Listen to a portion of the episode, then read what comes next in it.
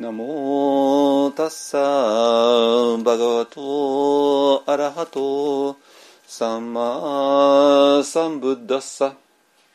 ナモタッサーバガバトアラハトサンマサンブッダッサ。ナモタッサーバガワトアラハトサンマサンブッダッサ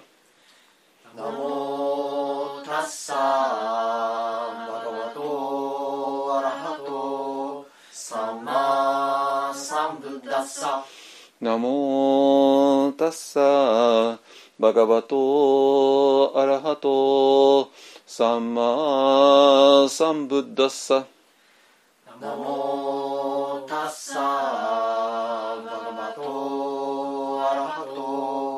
サンマサンブッダサブッダンサラナンガチャミ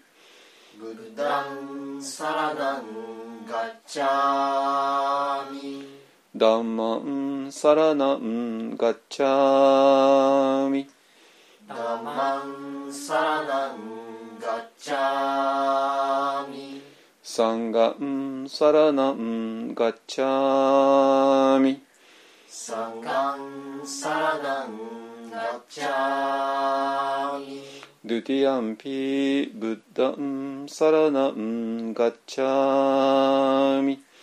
ドゥティアンピブッダンサラナンガッチャミドゥティアンピダンマンサラナンガッチャミドゥティアンピダマンサラナンガッチャミドゥティアンピサンガンサラナン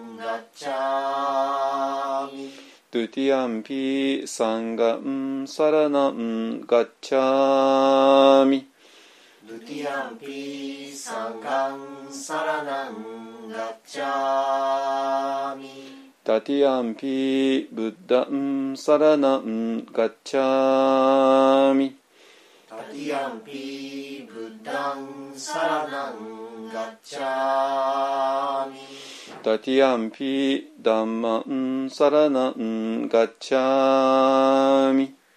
タティアンピダンマンサラナンガッチャミタティアンピサンガンピサラナンガッチャミタティアンピサンガンサラナンガッチャミパナティパタアベラマニシッカパダンサマディアミパナティパタウェラマニシッカパダンサマディアミアディナダナベラマニ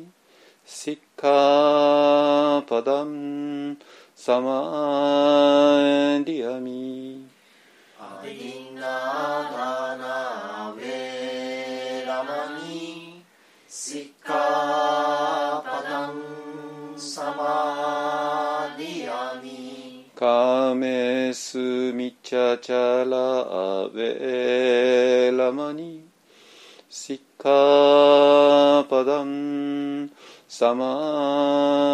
ディアミカメスミチャチャラアベラマニシッカパダンサマディアミカメスミチャチャラウェラマニシッカパダンサマディアミムサワダベラマニシッカパダンサマディアミ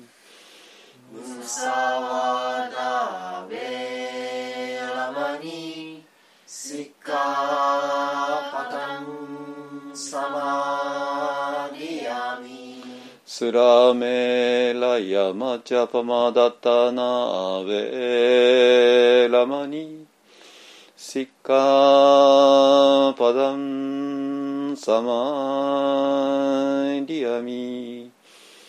スラメラヤマチャパマダタナベラマニシカパダンサマディアミサードサードサードサドサドサド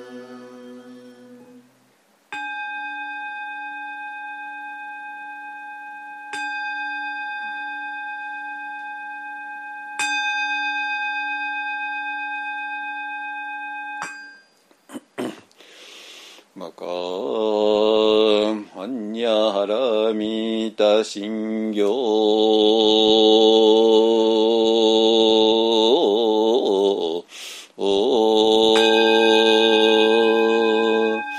漢人在菩薩行人にゃはなみたじしょけんごくんどいさいくやくしゃりしふいくくふいしきしき即税く。即税資金重尊業式薬部税者利子税所北総小不滅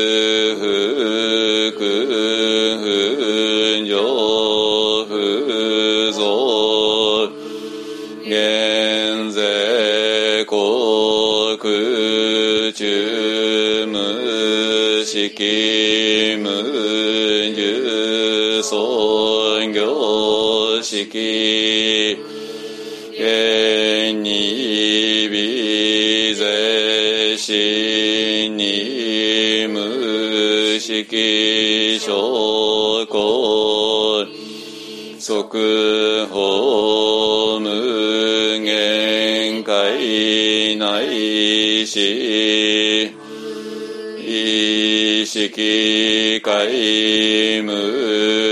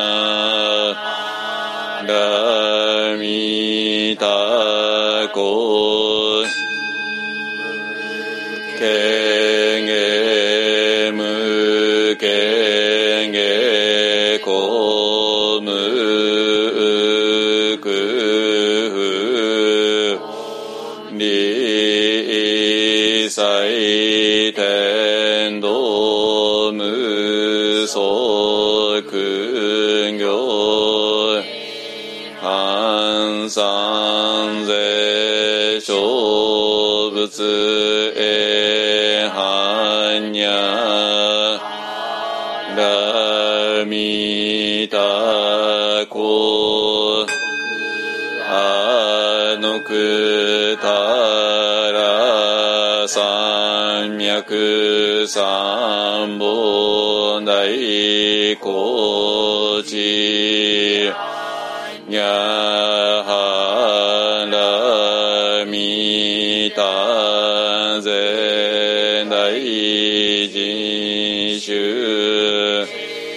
大名衆税無上衆無と道衆の上一切空実不公公節般ラミ大収束節収圧。権下定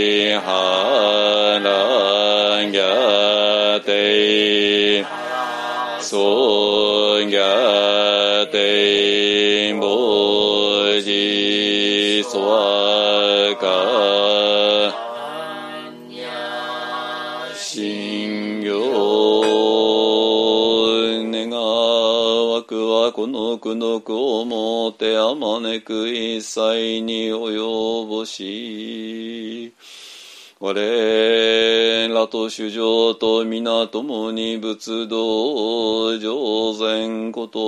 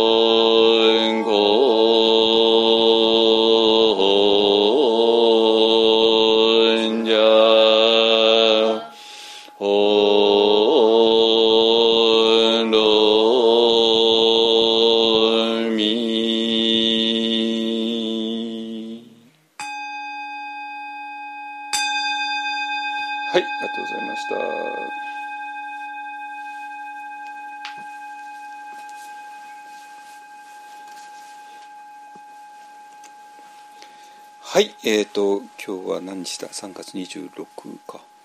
26あもう3月も終わりですね。はい、はい、えっ、ー、と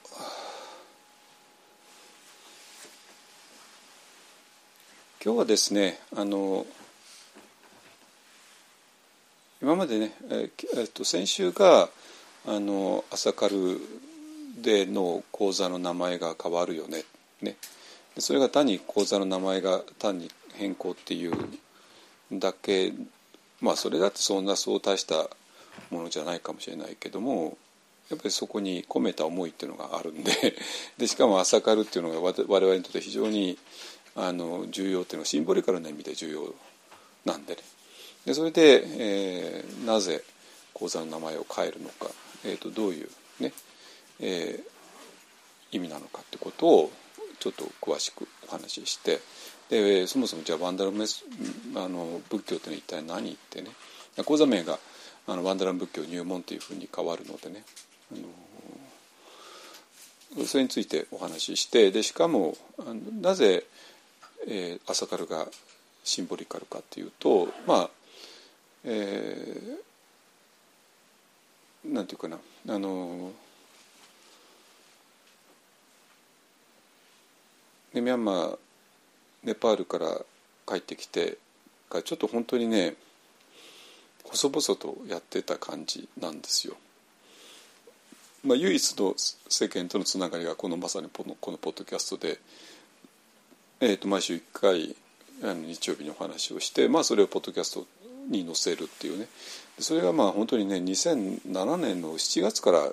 始めたっていうねで今はポッドキャストでもメジャーですけどもあのその頃はねそんなポッドキャスト一体何ですかっていうね私自身も知らなかったんだけどまあその頃出入りしていてくださったあのある女性があのやりましょうって言ってくれてでしばらくはね彼女が音声上げてくれてたんですよ。ね、あのでそういう人たちに後押しされてやってて、えまあそのぐらいであとはほとんど誰にも知られずに細々とやっていた。まあそれが6年ぐらい続いたのかな。まあでもねあのそれでもめげなかったのがあのまあ今日は後でお話ししますけどもやっぱ外との外とのあの日本の外ですね。でそれに、えー、チベットのリンポチェたちとか台湾の方たちとか。でそのその台湾が実は今回非常に重要になってくるんだけどもあのがあってでそれでなんていうかなあの日本国内では全く相手にされてなかったんだけどもまあ外へ行ったらねインドでも台湾でもめちゃくちゃ熱いあの応対を受けて熱い反応を受けてそれでまあなんとかやっていたっていうのが実実情ですね。でまああの台湾の特に台湾の人たちがねある意味あの経済的なサポートもしてくださったんであのまあなんとか初期の一歩案が、えー、潰れずに済んだっていう面もあるんです、まあ、今はねもう別に台湾の人にあの応援されてはいないけれどもので完全に日本だけで、えー、日本の産ガだけでもう今回ってますけどね完全にね。はい、ででそういう状態の時にまあ本当に衣装さんがあの指名してくれて対談してあれが本当にねあの今から思うと本当にね私は衣装さんのこといろいろ言うけども言うけど まあ本当に一方案としては衣装さんに足を向けられないっていうのがね実際のところですね。あのでそれで、えー、あのアプデス仏教っていうのを出版できてでですぐにあの朝カルが取り上げてくれて、まあ、それそれはもちろん磯さんがすでにやってたからですね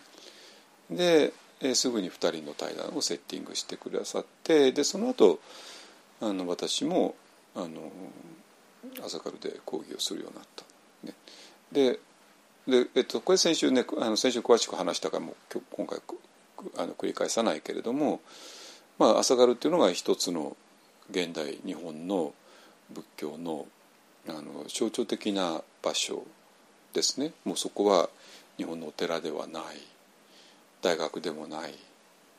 えー、だからもうカルチャーセンターっていうのは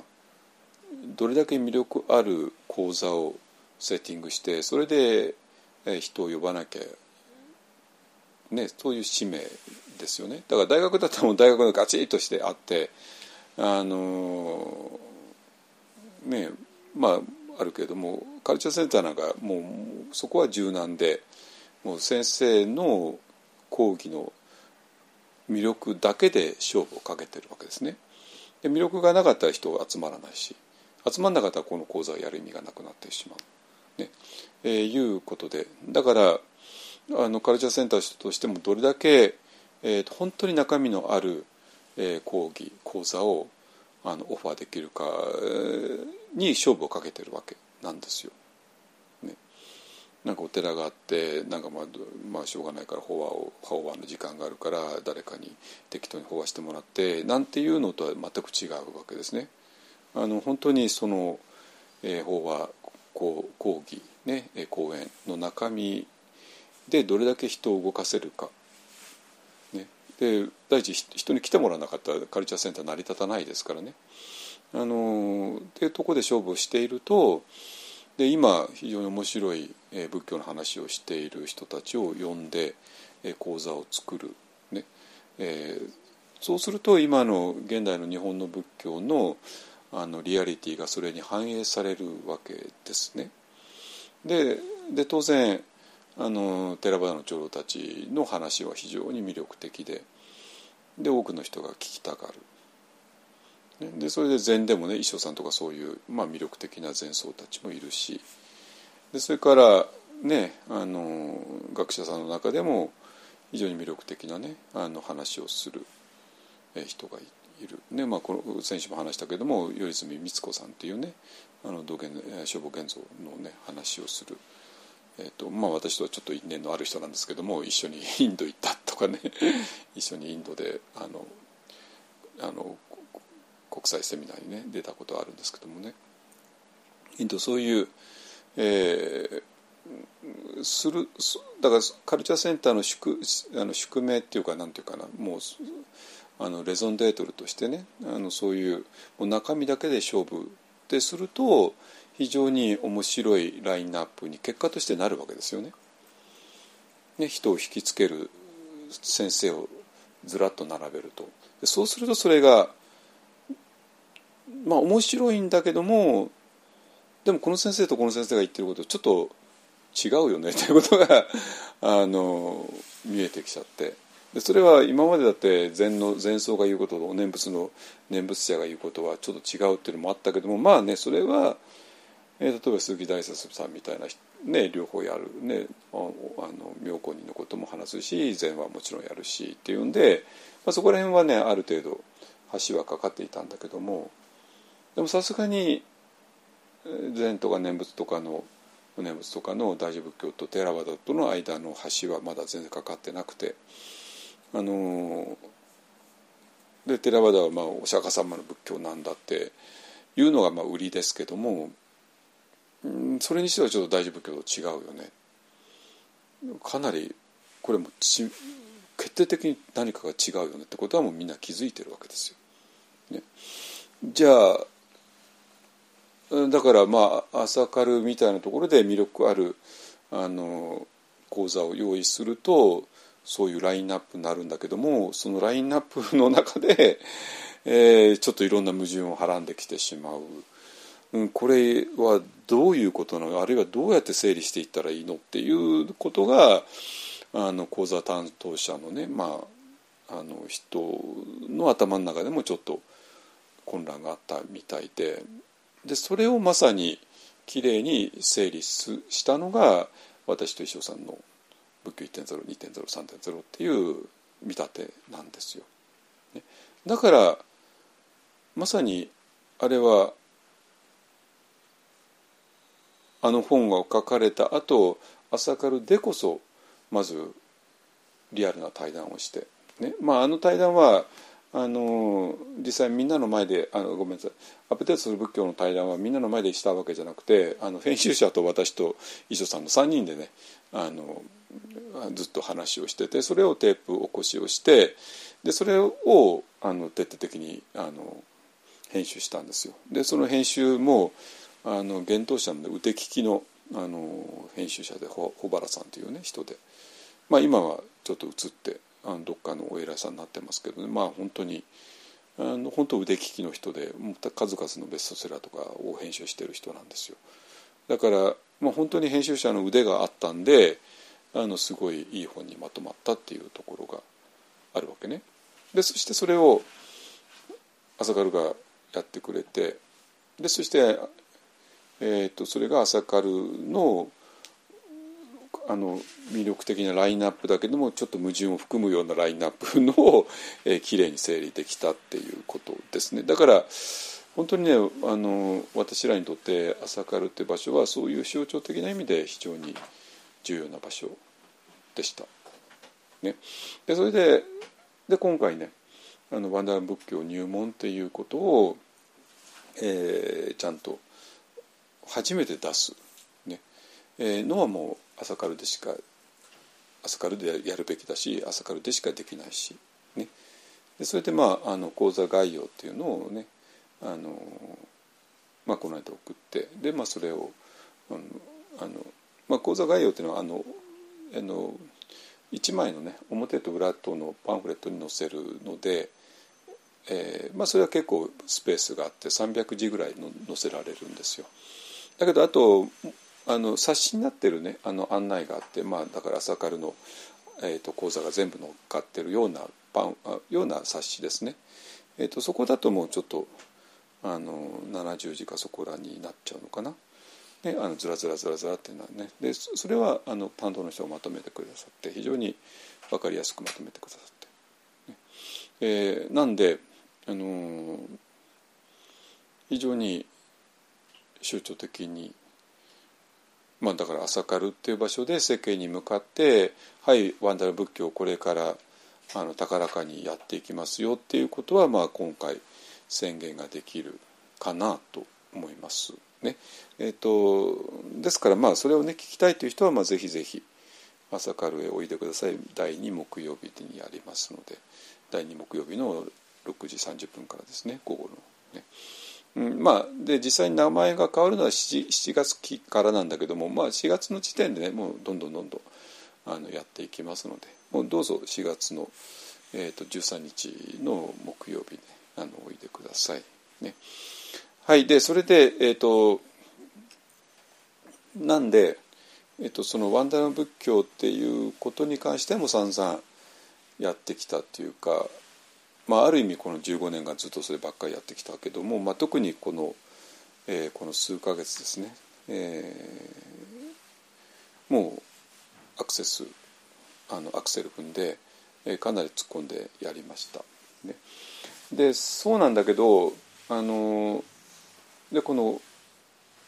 それ何のためにやってきたかというともちろん、えー、裏バンダ一方案っていう場所が一体何なんどういう場所なのっていうことを示すためですね。で裏バンダ一本案っていうのは、まあ、の一言で言うと地上初の、バンダル仏教の寺っていうのがもうキャッチフレーズです。ね、だからじゃあバンダル仏教って何なのってね、まあ、ほとんどの一本案のポッドキャストとか何かに親しんでる人ならもうああはい分かるだけども、まあ、世間はもちろん聞いたこともない話で。だからじゃあワンダルン仏教でそもそも何なのってことを、えーと、ここ数か月かけてあっちでもないあっちからもこっちからもあっちからねずっとお話ししてきたっていう、えー、ところです。ねえー、でそうなんだけど今日はね、あのー、もうなんていうか理念は、えーと、十分お話しできたのでもうちょっとね具体的に、えーと、とこのあ裏番と一本案っていうことの、まあ、経緯っていうかなあのそれをお話ししてそれから今どういうふうにファンドレイジングが進んでいるか、ね、ちょっと数字とかねあんまり あの表に出せないので、えーと、数字はちょっと勘弁してくださいね。あの数字はあのもし皆さんがあの参加してくださったら、まあ、あのメールでお送りしてちゃんとちゃんとした数字もお送りしますけどもあの今日はねちょっと数字だけはちょっとあの合間にさせていただきますけどもそれ以外のことだったらねもう全部あのお話しさせていただきますね。っていうのはね実はね明日、えー、明日月曜日で月火とね一泊してあの裏番で行ってきます。でいや本当久しぶり久しぶりでもないかあの12月の終わりからだから3か月ぶりぐらいかねあの12月の終わりにクリスマスの時に福島リトリート冬の福島リトリートやったきりですけどね。でまあえっと明日ね、えっと、工務店さんとあの打ち合わせますね。えー、と今まで一人のねあの大工さんとずっとやってたんだけどもちょっとね一人の大工さんではちょっと建物でかすぎてあのできないことはないんだけども時間かかりすぎるのでもうこれはもうちょっと工務店を絡めてあの何人かでやっちゃった方が、まあ、年内に立つんじゃないかっていうことでね。あのそういうふうにこの間、えー、なって。で、まあ、それで明日あのその工務店さんの事務所へ訪ねて、えーと、いろいろな、まあ、どこまでねあの決められるか分かんないんですけどももうもう私らとしてはもうもう明日で、まあ、明日ハンコを押すってことはないけれどもあのまああのもう取り決めやっていきたいなと思いますね。まあ、だからあの明日は非常に重要な日になるのでちょっとその前にねあのこの裏バンダ一本案について、えー、理念ではなくて理念はもう散々お話ししたからバンダナ仏教とは何かってこともあるのね。じゃなくてもうちょっと具体的な経緯とかあの今どんな状況になってるのかとかね。いうあたりをお話しして。でえっ、ー、とまあ裏バンダ一本はまあ大体みんなああの断片的に、まあ、ずっといろいろ聞いてきてで大体分かっているかと思いますけどもあのちょっとねその断片がどっかでなかったりいろいろすると思うのであの今まで裏まで一方案についてほとんど何も知らない人でも今日のねあの1時間半ぐらいの話を聞いてもらったらあそういう経緯があったのねっていうことが分かってでそして今現在具体的にどうなってるのかっていうことも分かるでそういうあの一本にしたいなと思います。ですからあの今日のね法話をあちこちに拡散してもらえたら嬉しいかな、まあ、つまり裏表一本案プロジェクトっていうねあの興味ある人、ねまあ、もちろんサイトを用意してますけれどもえっ、ー、とまあそれよりかまああの1時間半ちょっとちゃんと聞いてもらったら大体の概要が分かるっていうねそういうお話に、えー、していきたいと思います。ねえー、結構これもね 結構歴史があるんですよ。あのだから歴史があってあのそのなんていうかなそのちょっとある人との関係すごい長い関係があったんだけどちょっと最近あの数年間、まあ、コロナとかいろいろあって関係が途絶えていて。でそれが突然よみがえってそしてそれが、まあ、その人が実はある意味キーパーソンの一人でもあるので、ね。あのだから、まあ、そういういろんな歴史があの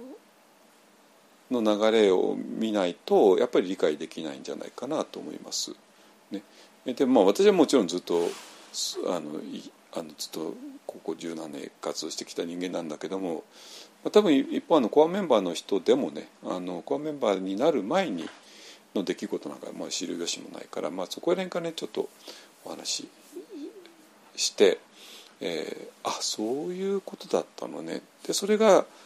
まあ、今なんか大団円を迎えてるっていうようなあのとこがあるんですよ。ね、だけども例えば2時間の映画だって、ね、2時間の最初の頃に起こったことがポツンとこうってその後何も関係ないことが起こって出来事が続いてで最後になってその最初の出来事が一気に全部絡んでくるっていうねあの筋としてねいうことたくさんあると思いますけどもあのまあそんなもんですね。で今あのどうする？と家康でねあの信長に家康にそれから秀吉に行ってね出て、ねまあ、武田信玄まで出てねで私らはその後どうなるかよく知ってるからあれだけどまあみんなまだ生き若くて生きている時はお互いがどうなるか分かんない。ね。秀吉なんか単なる信長の家来に過ぎないし、ね、あの徳川家康もなんか三河の国のね、あんまり頼りない、ね、国主、ね、なんとかそれを権威づけようとして頑張ってるっていうね。いうようなとこでまさかそれが日本全体にを、ね、あの支配するようになるとは誰も思ってない。でまあそれが今ねあの1年のまだ前半に最初だけどもそれがまあ夏から秋にかけてもう一気に大きな流れになるんでしょうしね、まあ、そういうそういうもんですよ。あのでああの時のが最後になってまたできちゃったりとかねあの今度この間の ね一向宗の方のあの軍事軍師をやっていた、え、人がね、まあ、追放されて。でもまた戻ってきた本田なんだっけ？ねあのが本田忠勝じゃない方です。まだ信か、ね、あのすいません。ちょっと名前忘れちゃった、えっと、松山健一がやってたやつですね。がまあ本当に徳川家康にとってもあの最大最最良のアドバイザーになっていきますよね。だからそれも本当に人の流れっていうのは分かんないわけですよね。はい。えー、っていうんだそういうねあの歴史についてもちょこっとねあの、まあ、大したあの大して長い歴史ではないんだけどでも結構ねあのいろいろあるんですよ。本当に。あのまあ多分普通のお寺さんだとこんなにこんなことはないと思うけどもまあ私が私の立ち位置からしてそれでまあいろんな登場人物も結構派手だったりするんでねあの結構でそれが今一つの一つに裏バンダ一本案というところにあの収束されていくような、ね、あの流れになっていますので、はい、じゃあそれをね今日ちょっと裏バンダ一本案ストーリー物語かね、えー、を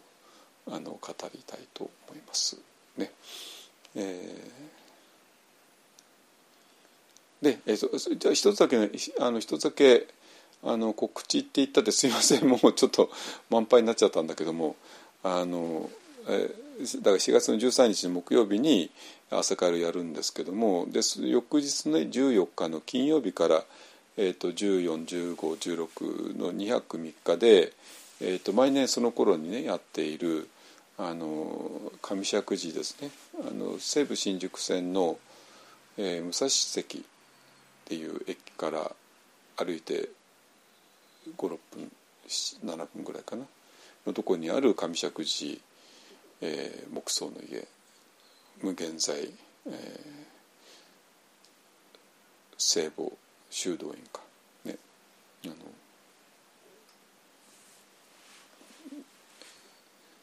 柳田敏弘新聞さんが責任者としてやっていたやっているねあのとこで、えー、まあ私と柳田さんその前は松田清志郎神父もねあのだったんですけども、えー、私一本カトリックとのコラボで、えーと、リトリートもうそれ今回もう9回目になるんですよ、まあ、場所をいろいろ変えてきたんでねあの上尺時代はそんなでもないですけどもあの上尺時でも6回ぐらいなのかな？えっ、ー、と鎌倉名古屋長崎か。ね、3回だから上石寺だけで6回になるのかな？はい。あの、青空の木葬リトリートをねあの今年もできるんですけどもすいません。もうすでにねあの満杯になっちゃった。あので今からだとちょっと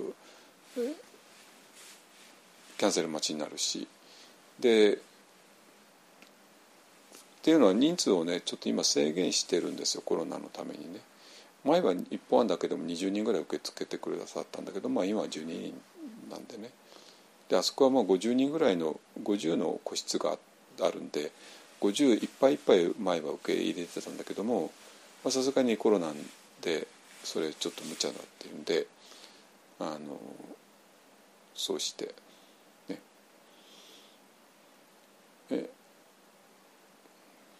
たので、えーと、ちょっと人数が少なくなったんでもうすでにあのちょっと一本案のコアメンバーで、ほぼ埋まっちゃったんですいません、ね、またあのもしかしたら今年から日帰り参加ができるかもしれない、まあ、今ちょっとね問いあのあのさっき柳田さんにメール送ってまだ返事いただいてないんだけどもあの日帰り参加が可能だったらば日帰り参加はあのまた募集しますけれどもちょっと分かんないですね。え、っていうのはあの柳田さん自身がね、えーと、今年の6月に、えー、そこから、えー、フィリピンの方へねあの赴任されるので、えーと、今回私とのコラボは一応今回で、まあ、終わりっていうか、まあ、第1期はですね第2期はまたいつか始まると思いますけどもあの終わっているので非常に今回貴重な機会ですね。だから私にとってもあの大事にこの機会を大事にしたいなと思ってますね。はい。えっ、ー、とだからすみませんもうちょっとあの、えー、告知は終わ終わってあの、まあ、もう前になっちゃったんでね、っていうことです。ですかね。はいじゃああの少しずつ始めますね。あのうんまあ、今日はね今日の題は裏番台一本は物語ですね。あの物語には始まりがあるからで始まりは多分ね理恵さんたちも知らないような始まりがちょっといろいろあるんですよ。でそれについてちょっとお話ししないとあの、まあ、ちょっちょっとねいろんな背景が分かりにくいかなと思うのでね。はい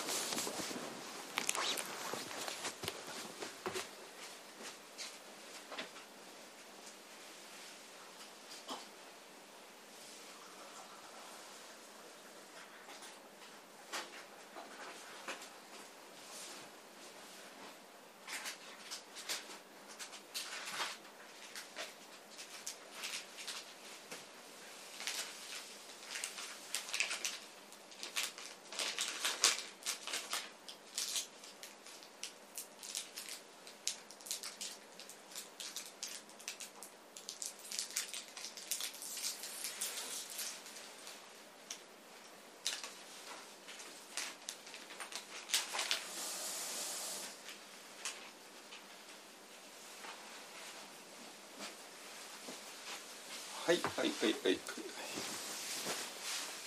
すいません。はい。えっとねじゃあ一気に一気にいきますね。あのね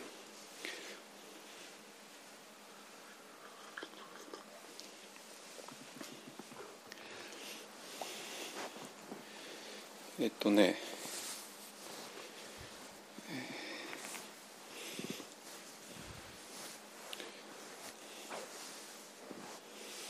どうしましょうかねはい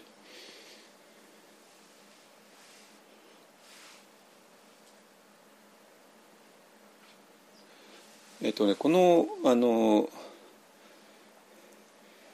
えっとまあ私がねとこの「鎌倉の日本案で」えー、なぜやってるかって言ったらばあのもう最初から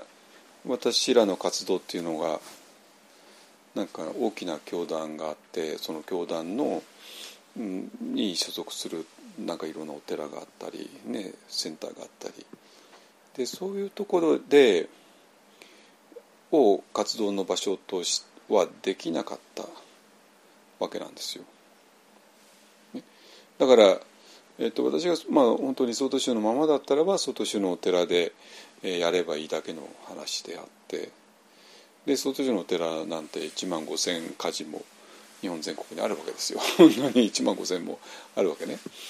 でそのうちあの住職がいなかったりとか、まあ、いろいろあるから、まあ、その中で探そうと思ったら、まあ、まあ見つかったかもしれない。だけどもう私は曹洞宗ではないからでそれはもう取らない。その策は取らない、まあ、取れないっていうか取らないっていうか。まああのえーと、ミャンマーから帰ってきてからも取れなかったんだけど、まあ、その前にあの形成全土を建立した時は、まあ、取ろうと思ったら取れたんですよ。まだあの総統宗の中枠の中にいたし総統宗の漱石も持っていたんでね。あのだけどももう、えーと、それは、えー、取らないっていう決断をしたわけ。ちょうどオウムの直後ぐらいですね。でその理由っていうのはもう散々えー、お話ししてきたように、えー、と先週あのお話ししたように、まあ、総統宗のその大前提ですね。我々はすでに悟っているんだ。だけども修行しなきゃいけないんだ。っていう首相一如が、まあ、総統宗のもう一丁目一番地なんだけどもその大前提の我々はすでに悟っているんだ。ってことは全然ピンとこないよね。でもこれがピンとこないって言ってしまったら、えーと、と外宗の教えがまあ崩壊してしまうんだから、まあ、それはちょっと言わないようにしようよね。で私も私がまあちょっとでもそれを言うと、まあ、ちょっとあの押さえつけられるというかね発言ストップさせられるっていうことがまあまああったでそれがちょうど浄土宗の人たちと全く状況同じだよね。だからまあお嬢となんか私見たことないですとかあの阿弥陀様によって救われてるっていう実感がないんですなんていうことを言わあのあの言ったら終わりになるからまあそれはちょっと言わないようにしようよね。で、まあ、発言を抑えることはできるんだけども抑えてみたところで我々があのすでに悟っているよねとか阿弥陀様によって救われてるよねっていうことが実感できるわけがない。ね、でそこでまあみんな悶々とするわけですね。だから発言を控えれば、まあ、一応全てがあの穏便に済むんだけども穏便に済んだところで、えーと、それを実感できない我々我々っていうのは相当宗の人間だったり浄土宗の人間のモヤモヤとかは何も解決つかないわけなんですよ。でもだからといってあのまあそれ仕方がないと思うのはなぜかって言ったらば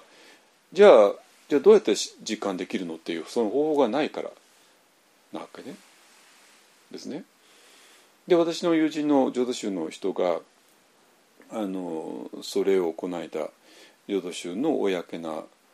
えーと、機関誌にちゃんと名前も出してなんとか寺なんとかお寺の名前も出して、ね、自分の名前も出してそういう文章をはっきりと発表した。でこれはもう本当以前の知識からすると考えられないこと。なんだけども彼がなぜその文章をあの発表したかというと彼の中で見通しがついたからですね。これをすれば実感できるよって。ね阿弥陀様に救われてるってことが本当に実感できるよ。だったらばまずは最初の第一歩はそれが実感できないことを公に認めること。じゃないの？って言い切れるんですよ。ね、これは分かりますよね。実感できる見込みもないのに あの実感できない自分を認めようなんてこれはちょっと無茶じゃないですか。ね、実感できないってことだけを分かってでそしたらもう浄土宗っていう教団が総統宗で教団がもうガタガタになっちゃうわけですよね。そのその教団がそれぞれが前前提としていることが崩れちゃう崩れかけるから、ね、だけど今はそうじゃなくてこの法を使ったら我々はすでに悟ってるよねとか我々はすでに阿弥陀様によって救われてるよってことを実感できるんだよね。でその方向にまっすぐに行くにはまずは実感できてない自分を潔く認めようよねっていうふうに、えー、物事は進んでいくわけなんですよ。いいですかね。で私があのオウムの時に、えー、オウム直後ですね。あのその方向に行こうと思ったのは、えーまあ、もちろん何度も言う上にティクナット・ハン氏に出会ったから。でどうやらマインドフルネスっていうのがあの鍵だ。でなぜかと言ったらばティクナンダ・ハン氏っていう人はその我々すでに悟ってるよねとか我々すでに阿弥陀様によって救われてるよねっていうあるそういう次元に実際にリアルにいるってことは分かったんですよ。分かったわけ。いいですか？会えば分かるの？本当に。だから今目の前にいるティクランタ・ハンシっていう方が私らがずっと悩んできた我々すでに悟ってるよね。阿弥陀様によって救われてるよね。が実感できなかったけどもあこの人は実感してるわって実感してるわってことは分かるんですよそれは。あのそれがすごかったわけ。ねあのね単になんかお経から適当に引用してくるような人たちではなくてあるいはなんか教団の大前提をただあの表面的に繰り返すのではなくて本当に実感している。でその本当に実感している人が何を我々に伝えるかと「Be mindful だ」「Be mindful」って言うんだからおこれはちょっとすごいぞっていうね。あのマインドフネスにあのっていうのが方法だっていうことがまあ見通しがついたんだけれどもでも実はねこれにはちょっといろんなトリックトリックでもないんだけどあれがあって実はねなんていうかなマインドフルネスっていう方法を使ってその次元へ行った行かれたそんな単純な話ではなかったんですよ実はテクナタ話っていうのはね。あの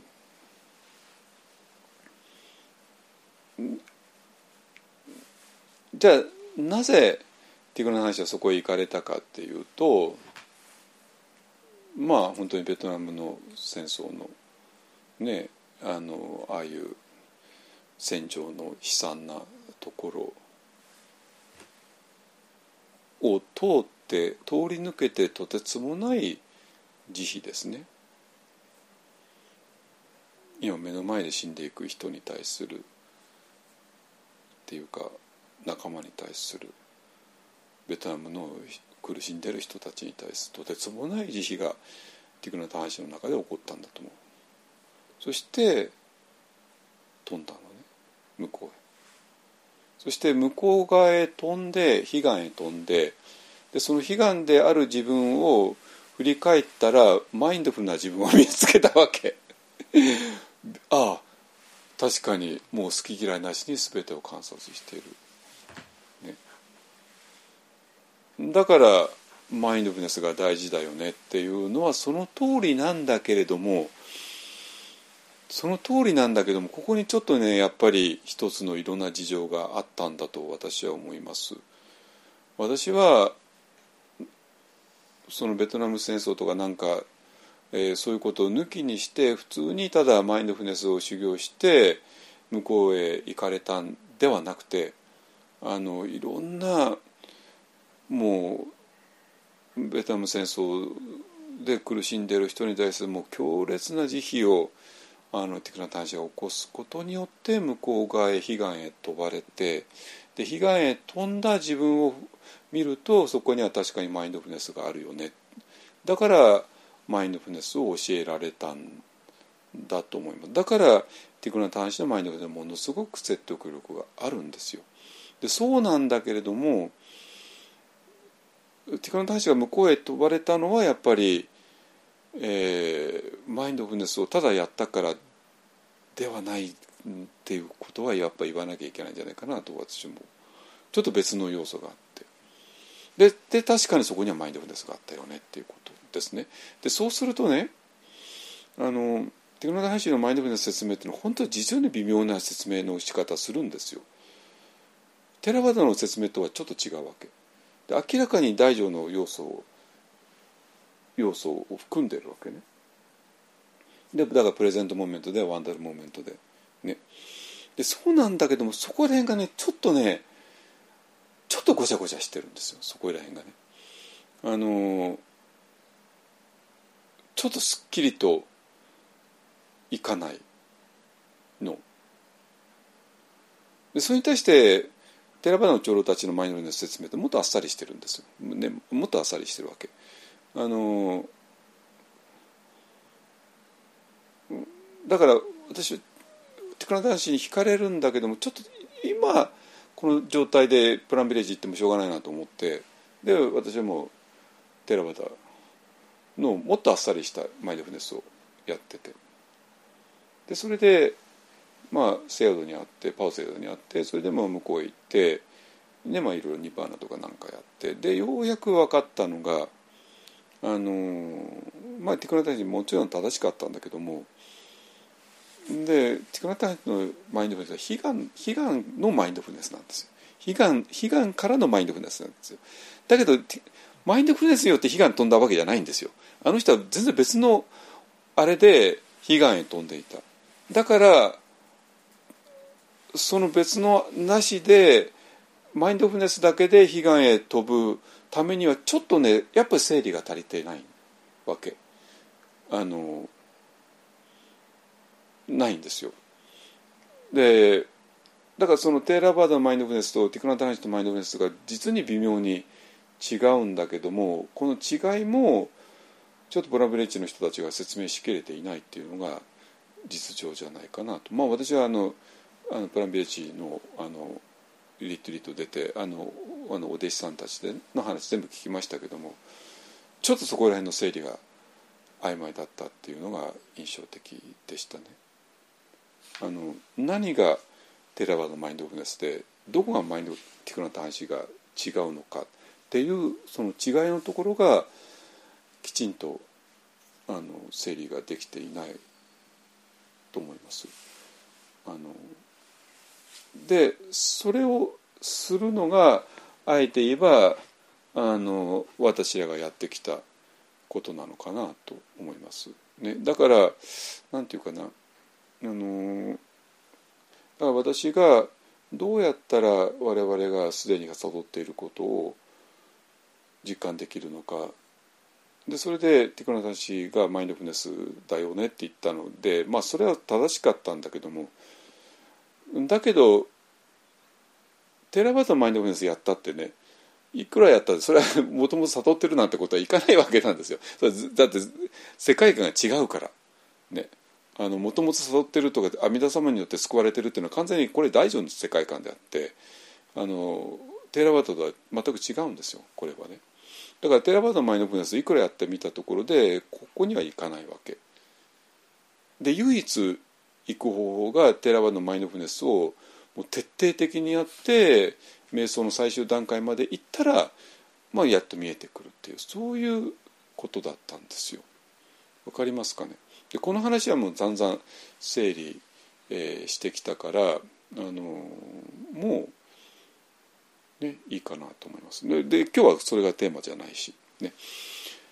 はいでまあとにかく、あの、そんなんで、えーと、オウムの後でも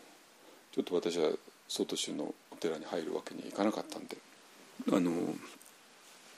えー、でそれでまあそんなことやってでテラバードの中でやってでそれでついにその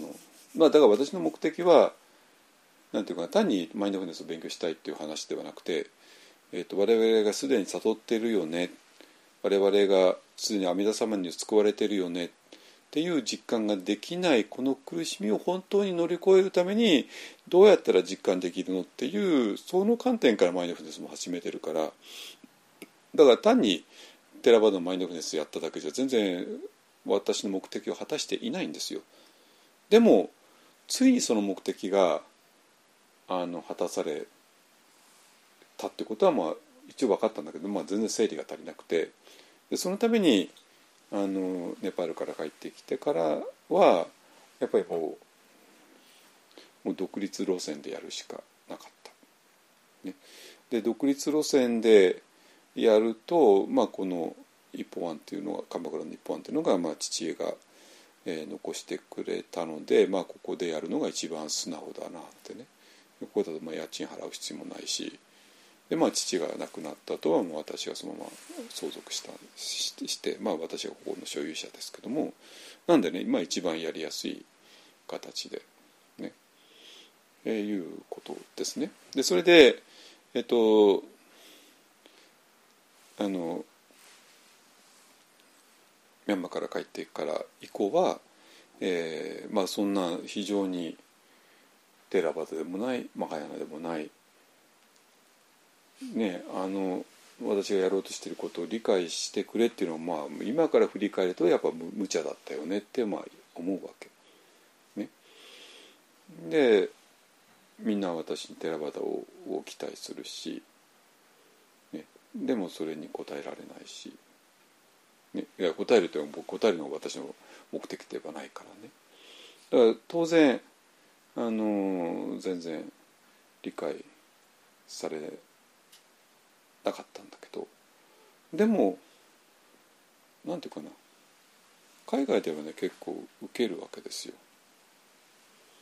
あの台湾とかインドとかではね。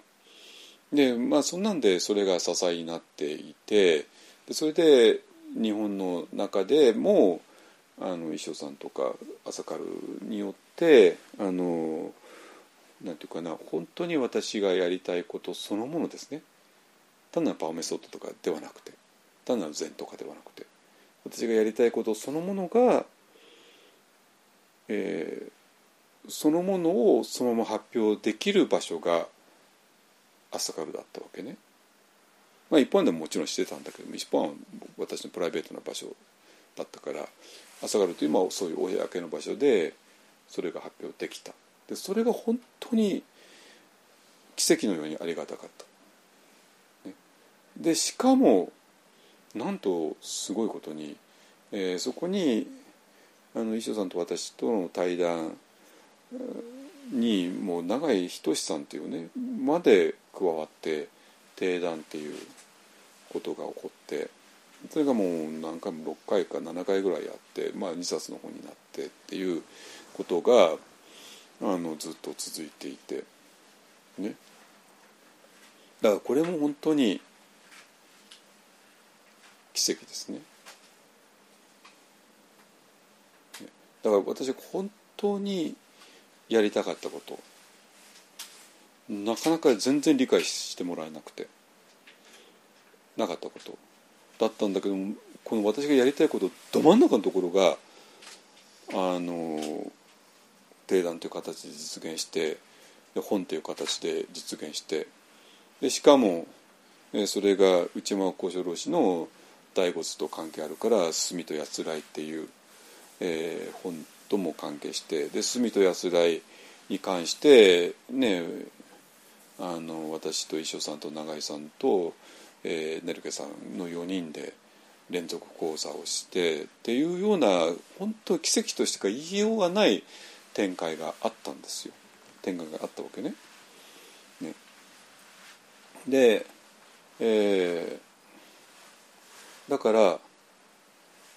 どこをどう考えたって私がやってることなんて理解されなくて当たり前のはずなのにで、まあ、実際そうだったんだけども2007年から2013年ぐらいまでの6年間ですね。だけどもそれが2013年以降一気にもう朝からとかなんかそういうとこででしかも出版っていうような形で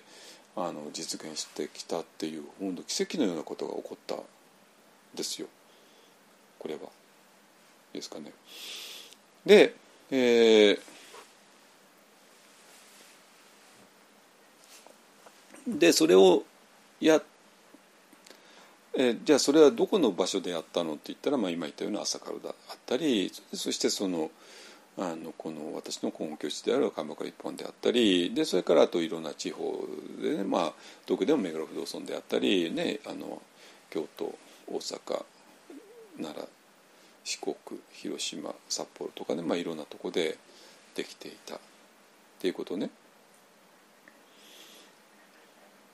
だけども一貫して海外の方は私を理解してくれたんですよ。あれは一体何だったのかなと思う。だから海外の方は単に私に寺場の教えとか禅の教えとかではなくてこいつ何か言ってること面白いからっていうだけの理由で聞いてくれていたんじゃないかなと思います。ね、で,、えーと、でその海外の一つのあの根拠地が、まあ、ずっと行ってきたようなディアパークですね。ディアパーク。インドのディアパーク。ゾンサル・ケンゼリンポチの場所ですね。ででそれがあのゾンサル・ケンゼリンポチが2007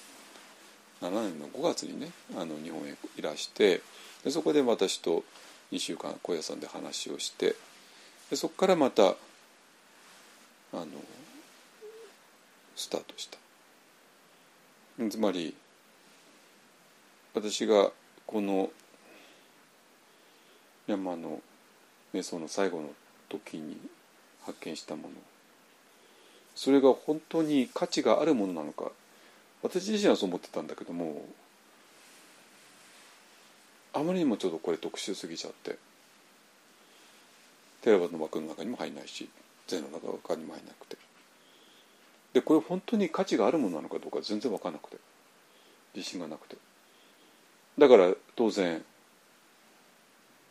日本に戻ってきてても積極的になんかメソ会やる気にもなれなくて。今更なんかメソッドだけ教えるっていうと意味がないから。教えるんだったらこれそのものを教えたくて、ね、だけどもこれは教える価値があるのかどうかってことも分かんなくて。でゾンザ・ケンツェル墓地に、まあ、2週間もいたんで 一体どれほど贅沢だったんだよと思いますけどね。あのやったら本当に興味持ってくださって。ね。これ価値あるじゃん。価値あるよね。っていうことが分かって。で5月にまあ会ったんお会いしたんだけども2週間ね。2週間一緒に時間を過ごして。でそれでもう一気にじゃあやるかってねなって。でそのあの7月から毎週やり始めたわけ。でそれからあの全く途切れることなく、ね、毎週1回はフォアをしてきました。でそれが 全部ねあの一方あのサイトに残っています。2007年から。ほぼあのよっぽどがない限り休んでいないです。あの休んだことほぼないんじゃないかな。あのまあせいぜいお正月ぐらいかな。あのそれ以外はまあいろんな毎週ねまあ一本であったりあの日本中のいろんなとこであったりあるいはインドであったり台湾であったりね、えいろいろしてきてます。ね、でその中で、えーと、大きかったのがあの台湾でちょっと台湾との関係をねちょっと今お話ししないとあの裏方につながらないんですよ。あので台湾には私あのサポーターが2人いて強烈な2人いてちょっとねあのこの2人がねごっちゃな あのなってる人もいるのであのちょっとちゃんとお話ししますね。あのえっと、1人がねケリー・リン・リーさんっていう、えー、リーはすももですねあの李白とかなんかのリーですね。あのえー、でこれはあの私よりかちょっとしたぐらいの女性ですけどもでこれがこの方が、まあ、ケンゼリンポチェのスポンサーの一人であったんででケンゼリンポチェが、えーと、このケリーさんに、えーと、山下スタマチャラというねちょっと面白い日本のお坊さんがいるからあの台湾に招待して何か教えてもらっていいんじゃないのっていうことをサジェストしたみたいで。でそれでこのケリーさんもともと日本大好きな人なんでね日本の資生堂が大好きな人でね。あのえー、大好きすぎちゃって京都に家を買っちゃって。であので京都に毎年来て春と秋に来て桜見たりあのもみじ見たり。でまあそのケリーさんの京都の家東山の法然院のすぐ隣にある山荘なんですけどね、まあ、そこが、えー、我々の京都のマインドフルネスの会の会場です。えーと、以前はね春春の彼岸の頃に、まあ、接心みたいなことをやってたんだけど、まあ、今はさすがにちょっと無理でコロナだったしね。あの今は日帰りの座禅瞑想会をやるだけになってますけども。あの、まあ、そういう日本大好きな人がいてでそれで私をあのえー、台北ですね台北にあの招待してくださってで、まあ、そこで台湾の人に向かって、えーのえー、メソを教えるってことをしてきたんですよ。でまああのケリーさんが、まあえーと、英語から中国語へ、えー、通訳してくれてね、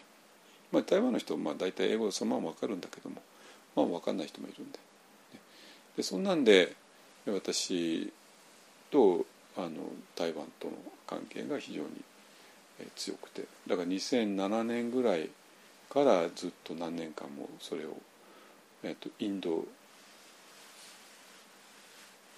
毎年インドに行ったんだけどもインドの帰りにには台湾行ってでそこでいろんなことをやるっていうのがずっとルあの一つのコースだったんですよ。ね、えっとでまああの京都のねあのそのケリーさんのお宅タシガチルっていう名前ついてますけども、まあ、チチベット語のね、えーと、そこで、えーまあ、そこをお借りするんで、まあ、今でも連絡取り合ってますけどねこの間もちょっとズームで話したりしてましたけどでそれはそれなんですよ。ね、でそそれでもう一人のあの台湾の歓迎があってでそれがあのスティーブ・チャンさんですね。あえー、皆さんがあのコンピューターのねあの Windows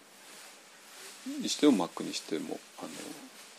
ウイルスっていうのが非常に脅威であってでそれでウイルス対策ソフトってねあの入れてると思いますけれどもまあ有名なところではノートンだとかねいろいろあるけど、まあ、その、えーと、日本シェアで40か50%取ってるのがウイルスバスターっていうね、えー、いう有名なソフトですね。えー、それのあの会社がトレンドマイクロっていう、えー、会社なんですよ。でそのトレンドマイクロを、えー、創業した人が、えー、スティーブ・チャンさんっていう人ですね。でスティーブ・チャンさんがそのウイルスを発見する何かいろんなものを発明だかなんかまあ知らないけどもやってでそれで、えー、まあ本当にあの Windows がどうのとかねいういうふうに一気に、えー、世の中がコンピューター使うようになるにつれてもちろんウイルスの脅威とかね、まあ、そういうインターネット上の安全とかが大問題になった時にうまくそれに乗っかることができてでそれでトレンドマイクロというのが一気に大きくなってでスティーブさんはもうあの第一線からあの退いて、まあ、一応会長やってるんでしょうかねちょちょっと分かんないんですけどもあのまあなんて言ったら創業者ですからね。えートレンドマイクロは、まあ、ちょっと見たらあの、えっと、渋谷かどっかにあの日本がオフィスがあってそこが本社ですね。で研究の主体がなんか台湾であとアメリカもあってっていう、まあ、完全インターナショナルな会社になってますけどもまあスティーブさんという人がまあゼロから作った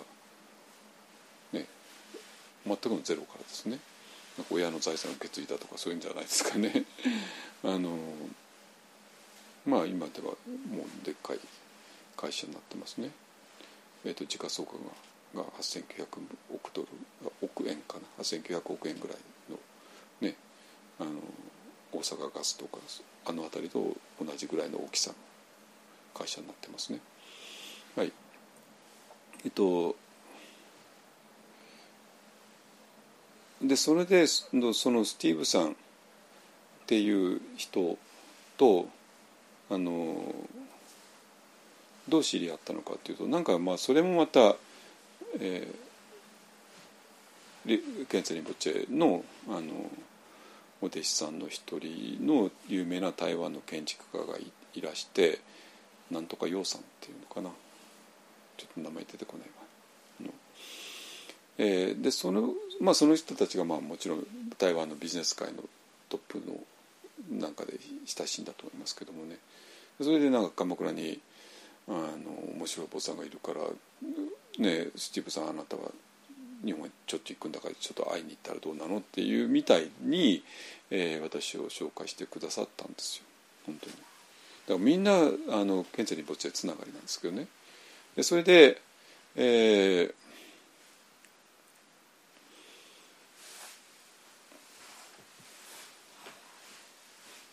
でそれで会いに来てくださってでそれで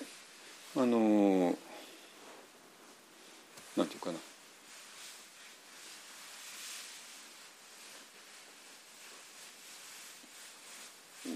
で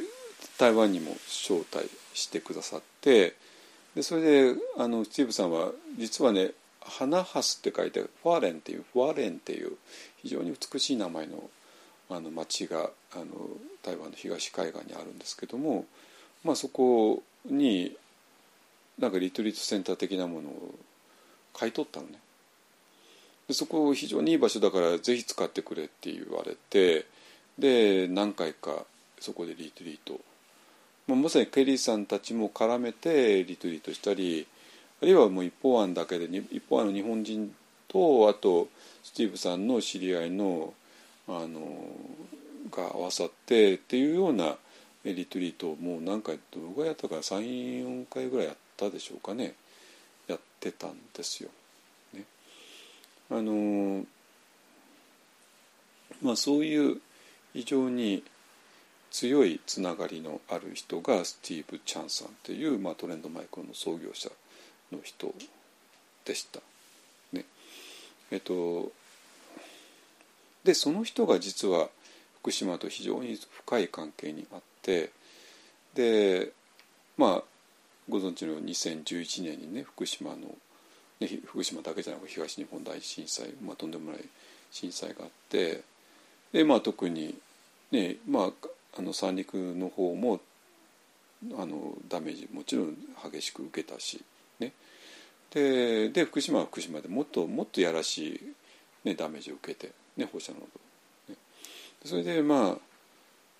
で福島の方がもうちょっと精神的に非常にまずいまずいというかなあの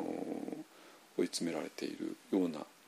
えー、なってでしかもそれは福島に住んでる人だけじゃなくて福島以外の人にとっても福島っていうのがちょっと非常に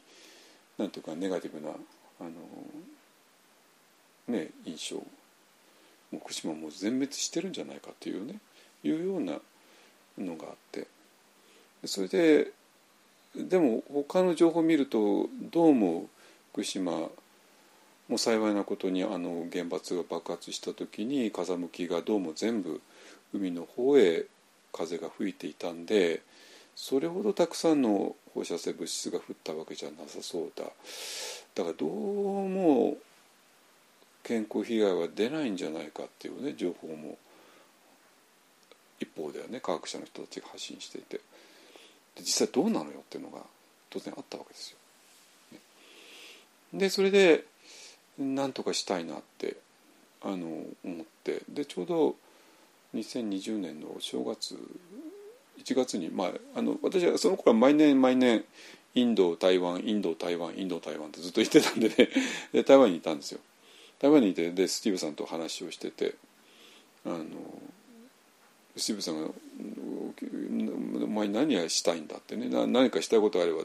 あの援助するぞって言ってくれて。それで私は、まあ、今福島が非常に心配で。で福島のために何かやりたい。で福島ので何かリトリートをしてでそれで福島の人遠くの人を無料で招待できたらあの福島の人にとって非常に何て言うかなあの救われるんじゃないに提案したら「おおそれはいいぞいいぞ」って言って。だったらもう私がお金出すからって言ってくださって。でそれであのあじゃああの早速見つけようっていうね。でことで、えー、ちょその時台湾来た人だったのかな？あのある女性が、えーまあ、そういうことに長けてる女性があの福島で、えーそのまあ、私のリトリートができてあの、ね、あのできる場所を探して、えー、いろいろな観光観光協会とかねそういうとこに電話しまくってそれでゆるりを見つけたんですよ。うん、あのそしてその女性があのおかみさんに電話したらおかみさん乗ってきてね。乗ってきて乗るに乗るに決まってるじゃないですかあのおかみなんだからね。だから一気になんか盛り上がっちゃって「あぜひぜひ来てください」っていうことになって。であのゆるりねまあ普通の民宿なんだけど、まあ、ちょっとね幸いなことにあの広間みたいなとこがあって。でじゃあもうここでやりましょうってね。でそれであのスティーブさんに言って「ああ大いに結構」って言ってね。それでもうどんどんどんどん話を進めてそれで2000震災の1年後ですね2012年の6月に初めて福島行ったんですよ。まあ私らとしてもドキドキですよね。福島福島って言ってももうなんかもうみんな逃げ逃げてきちゃってねもう人が住めないんじゃないか住んでる人はもうみんな、ね、病気になるんじゃないかっていうような、ね、怖い情報で。で行ってみたら郡山駅降りたら郡山の味普通なのよ本当に。普通なのよあれ。普通にみんななんか生活してるじゃん。みんなニコニコ笑っちゃって生活してるしね。で福島もう完全にもうみんな放射能にやられちゃってるのかと思ってたら全然違ってたんですよ。でそれであの郡山も大丈夫だったしでそこ郡山から万越西線という電車に乗って、えー、と猪苗代へ行ってで猪苗代からあの本当はあの時はどう迎えに来てもらったかな？迎えに来てもらって行って。でまああの福島はねあの浜通り中通り会津って3つに地域に分かれるんだけども、まあ、もちろん原発は浜通りで起こったんだけどもで中通りはちょっとやっぱり影響を受けちゃったんだけども会津は一切関係ないんですよ。会津はもう奥まってるからあの全然放射能自体は全然全く飛んできてないから。なんだけどまあそれでもやっぱり福島っていうね一つの大きなくくりになるんでやっぱり会津もあのまあ被害被害ふ、うんの、まあ、観観光客が全く来なくなっちゃったっていうねそういう被害は受けたわけですね。だけどまああの会津のとこはもちろん何も放射能物質を降り降りてないから全然、ま、全く安全で、ね、あの汚染されていなくて。で行ってみたら、まあ、ゆるりの女将が大歓迎してくださって。でそれでまあでもあのいろんな人たちに会いたい。でそれでそのゆるりっていうのは合図だからあの浜通りのねそれこそ浪江町とかそういう人たちが逃げてきた逃げてきてあの滞在してた場所なんですよ。だからあのそういう浪江町の、まあ、まあ一番きついとこですね。原発からすぐ近くの町の人で、えーとまあ、もう浪江町には帰れなくて。だからいわゆるの仮設住宅ですね。そこをに住んでいるような人たちと結構つながりが深くて。で私らは、ね、あのそういう人たちの話を聞きたいと思ったんで、えー、まあ来てもらってで、まあ、ゆっくりとしてもらってであのたっぷりとあのそのドーンとね原発がいわゆるドーンとあの爆発したとドーンっていう音を聞いた人たちですよね。でもちろんその音が何だったか わからからないわけで、ね、分からなくてそして自分たちがどれほど危険かも分からなくてでそのままなんか学校の体育館がどっかで暮らしてて。そしたらなんかあの東あの東京から学者さんみたいな人が「もうこうこんなとこ住んでたらダメだ」って言われて慌ててみんな仮設住宅へ逃げてったっていうねそういう、まあ、本当にリアルな話ですね。あのリアルな話を聞いてたんですよ。でそういうとこから福島リトリートっていうのがスタートしました。でだからあの福島リトリートをあの、まあ、したいと思っても、ね、私らがただそこに行ってリトリートしたんじゃ意味ないから、まあ、なんとか福島の人にあの救いになるような形でっていうんで、まああのえーと、福島東北の人はまあ無料化なんかで、えー、招待する。でそれであの仮設住宅の人も招待して話を聞くっていうようなことをね2012年から始めてでで場所そのものがねとっても素晴らしかったんであの、まあ、あの今から思うとね6月の初めが一番いい時だったんですよ。あのまあそこはもちろん春夏秋冬全部いいんだけども、まあ、特に6月の初めたらもう新緑のとんでもなく素晴らしい時期だったんでで余計印象が良くてねでそれでもう1回だけじゃあそんなもったいないからっていうんで毎年毎年それから行くようになったですね。だから、えーと、この福島リトリートに最初から実は台湾の人が絡んでいてスティーブ・チャンさんのあの援助の申し出がなかったらそもそも福島リトリートがスタートできなかったっていうね、えー、そういう流れが実はあって、なんだけどもまあスティーブさんってまあそういう大きな会社の創業者だからまあ大スポンサーなんだけれどもでもちょっとねあのえーと、しばらく、まあ、コロナかなんかで縁がなかったんですよここ数年は。ね、あのでまあでそれで、えーまあ、それがあったのね。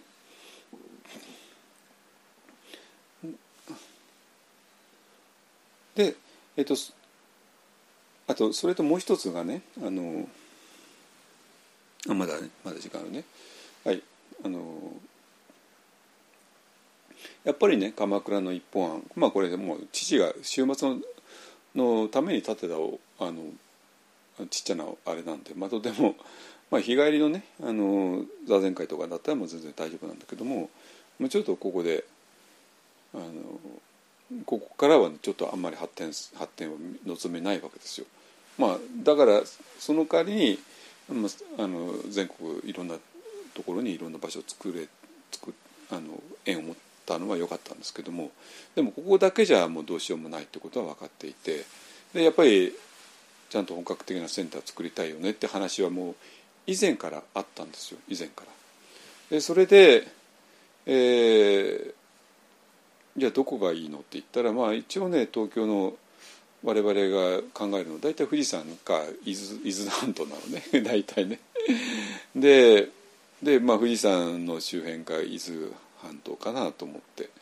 あのまあ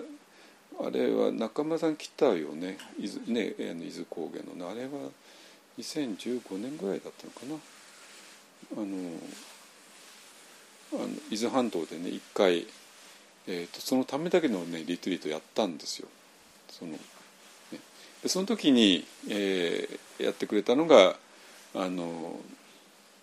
宮大工のね人がいてあの非常に積極的にやってくださって、まあ、こういうあの瞑想センターはねもう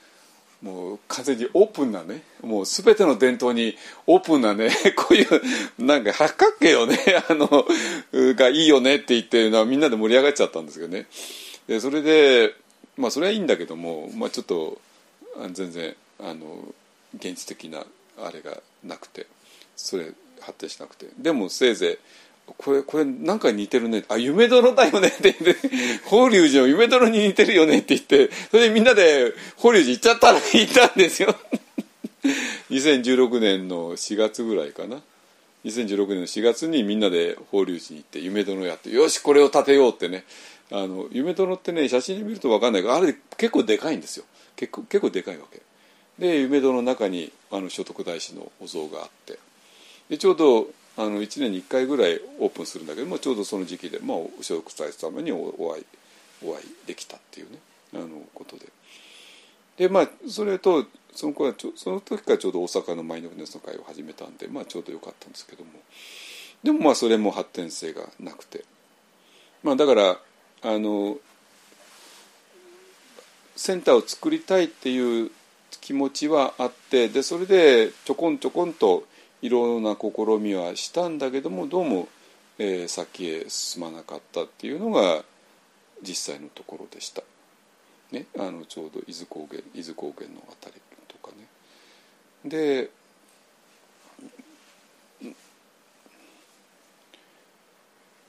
でそれそうなっていくうちにあの、まあ、もう一つね大きなきっかけが、まあ、やっぱり母親なんですよ母親ね。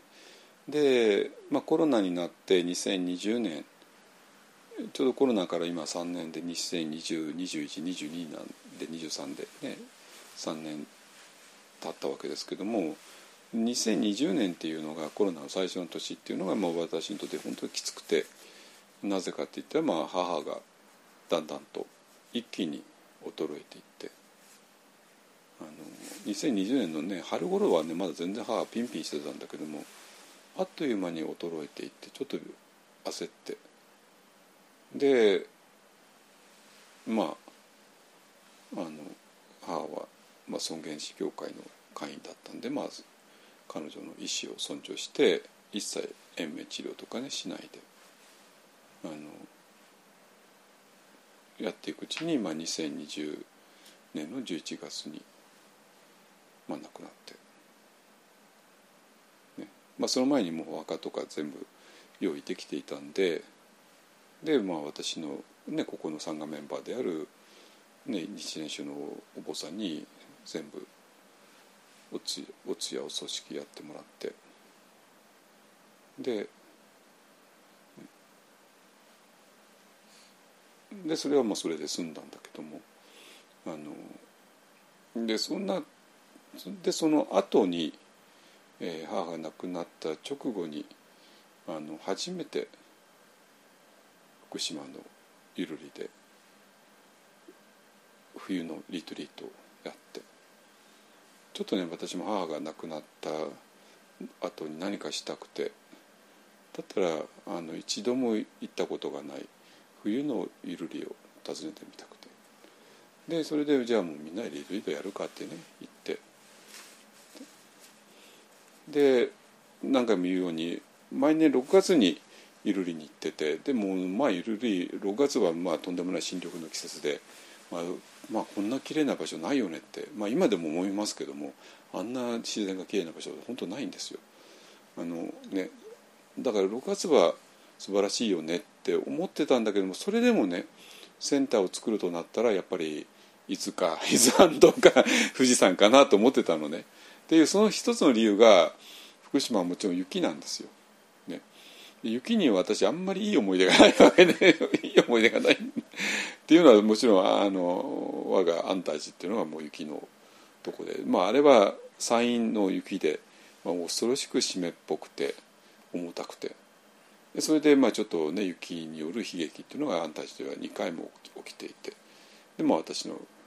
ね、兄弟子が亡くなったりあの友人が亡くなったりいろいろしてるんでちょっと雪にはあんまり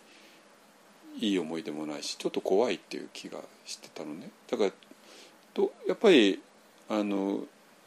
裏磐梯は自然素晴らしいけども多分冬はきついんだろうな。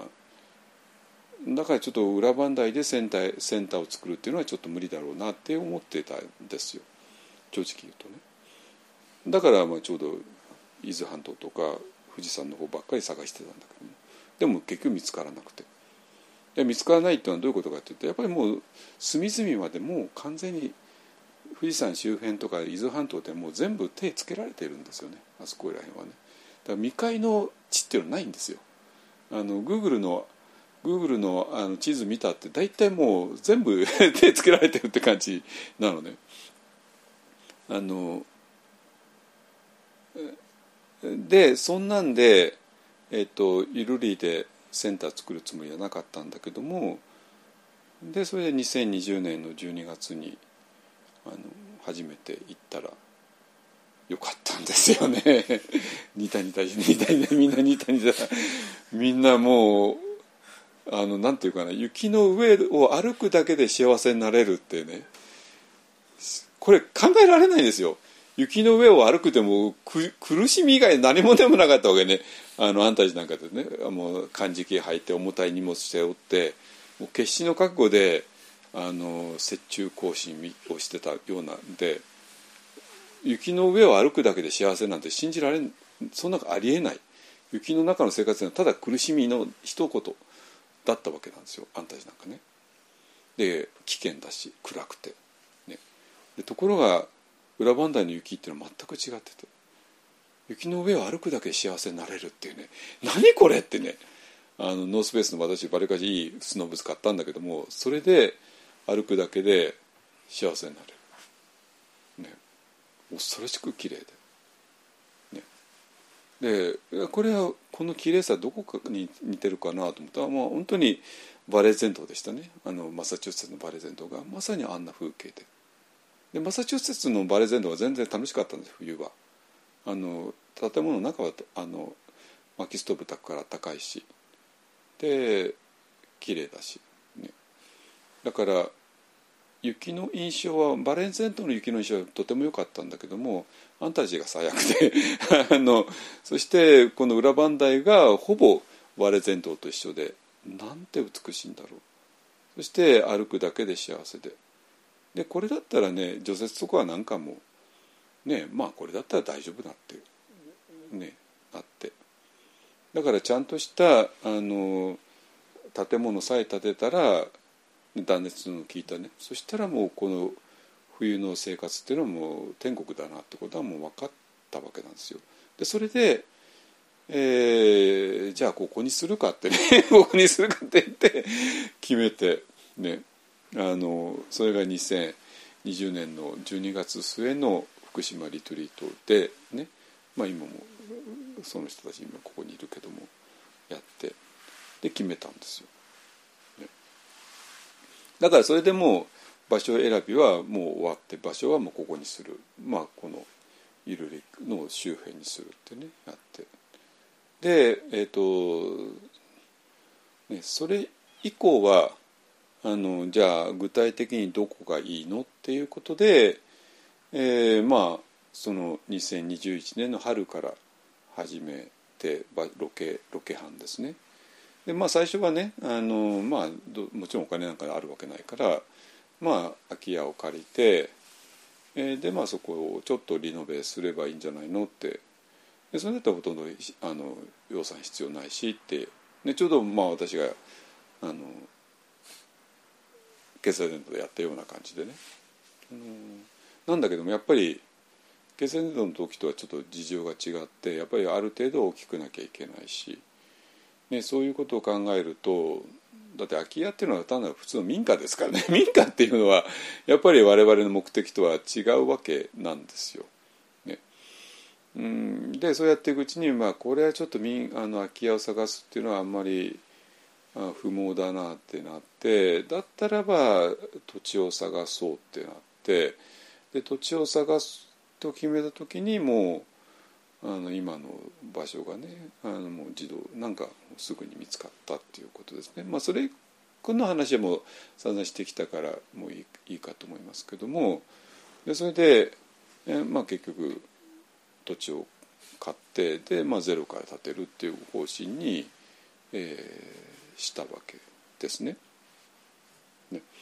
でそれ以降はまあいいですね。あのでそれでじゃああの一気に話を進めますけどもどういう方針でね、えこれを作るのか。だからもう土地はねそんなに高くなかったんですけども、まあ、建物あのそれなりのあのセンター活動ができる範囲で作ろうと言ったらやっぱりもちろん何千万というねお金は必要になってくる。ね、なのでその何千万というお金をどうやって調達するかっていうねいうことですね。でも全くあのなんていうかな道筋が立たないんですよ。ね、一体どのぐらいみんな協力してくれるのかもう分かんないしだからちょうどね本当去年の今のが一番きつかったですね。あのまあままあとにかくあのこういうものが作りたいんだっていうあの元の案を作ってでそれを、えー、一級建築士の、ね、人にあの具体的に案を作ってもらってでそれでまあもうこの案に基づいて建築許可ももらってね。たんだけどもじゃあこれを実際に実現するためにはもちろん何千万でお金が必要になってでそのためにファンドレイジングをもちろんするんだけどもファンドレイジングを一体どういう道筋でやったらいいのか、まあ、全然見当がつかなくてででその時にアイデアが湧いたのがあのサグラダ・ファミリアっていう サグラダ・ファミリアっていうのがアイデアが湧いてもうじゃあもうサグラダ・ファミリアで行くしかないですよってね、まあ、サグラダ・ファミリアっていうのは有名なスペインのバルセロナのあれで。でああそこはもう本当にあの100年以上もかけてでお金が集まったら集まっただけのものを建てていくっていう方針でやってるみたいでね。ああだったらもうこれしかないでしょって言ってね。でだからまあ一体何千万円かかるかも全然分かんないからまあ本当は分かってたんだけど、まあ、それ考えたらちょっと憂鬱になるからね。憂鬱になるからもうちょっとあんまり考えないようにして。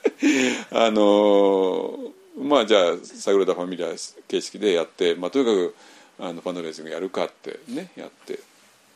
でそれであのまあ集まった額に応じて、えー井戸を掘ったり解体したりね。でまあ一応基礎工事ぐらいできそうできるぐらいのまあ集まったんだけども、まあ、基礎工事やっちゃうとね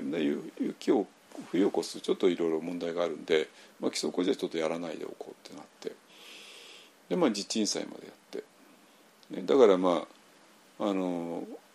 井戸で水が来てるし電気はもちろん引いたし、ね、で解体でもう完全にき地になってるしで設計図は完璧だしで設計許可ももちろん下りていて、まあ、あそこは国立公園なんでちょっとね特殊な許可が必要なんだけどもそれもうまく降りてますでだから全部あの終わってるんですよで地鎮祭も去年の10月にあの真言宗のお坊さんの協力を得てやってるんでもう全部スタートできるわけね。でいよいよな時にどういう方針でやるか。ででこここの時にね大きなあの強力なスポンサーにお金出してもらうってことは考えなかったしでしたくなかったわけでそうするとだって自分たちのお寺ではなくなっちゃうからね。だけどもその何千万というお金は当然かかるわけだからだからちょっと1,000円2,000円じゃどうしようもならならないことで、ね、じゃあ皆さんにどのくらいの負担をしていただいたらこれが合計額が届くのかっていうね。いうところで非常に微妙なあの、ね、ちょっとあんまり考えたくもなかった時に、まあ、ある方が実はその方は日本ではないところに住んでる人でで、まあ、オンラインに参加する人でで、まあ、LINE グループに入ってる人で,、ね、でその人が実にね大胆に。まあ多分まあその人もちろん設計図見てるから設計図見てあこれだったらまあ常識的にはうん千万だろうなってね。それであの一方のサンガの人数なんか当然分かんないんだけどまあ LINE のには100人がいたからね。だから100人としたらうん千万の100分の1はこうだろうなってなって。でそれを出してくれたんですよ。えこの計算があるかって言ってびっくりしてえー、あそういうことなのねってね。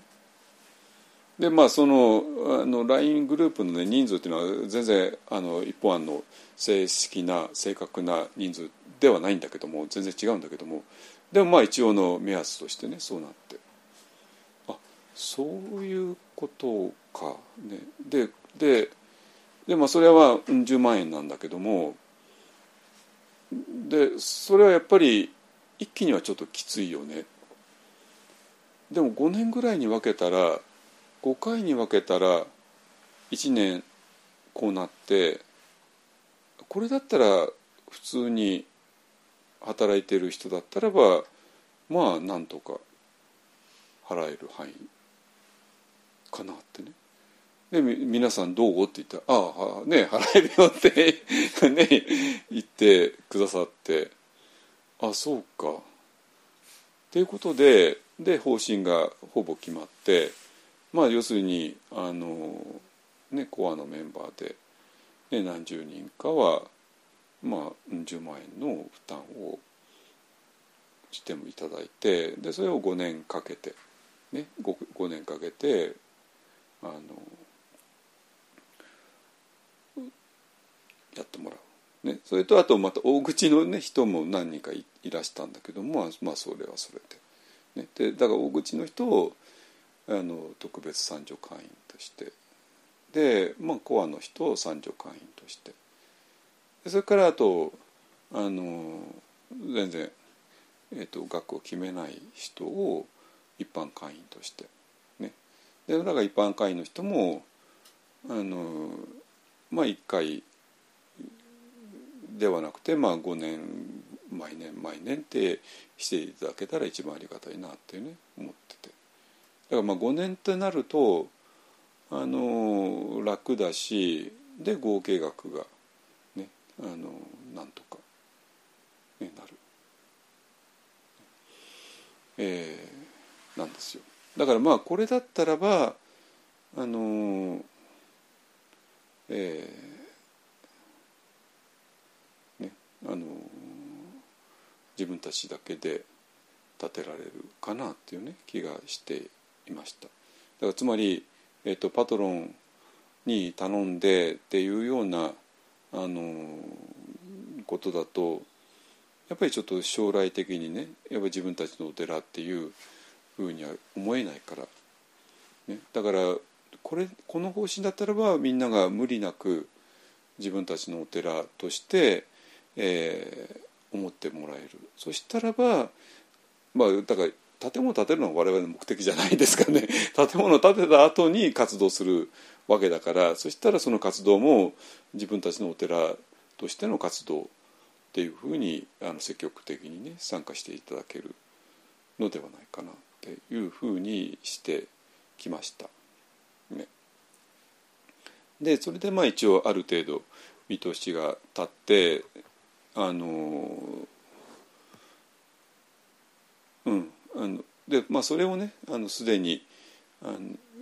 去年の時点で記者してくださった方に私がメールあ手紙お手紙差し上げて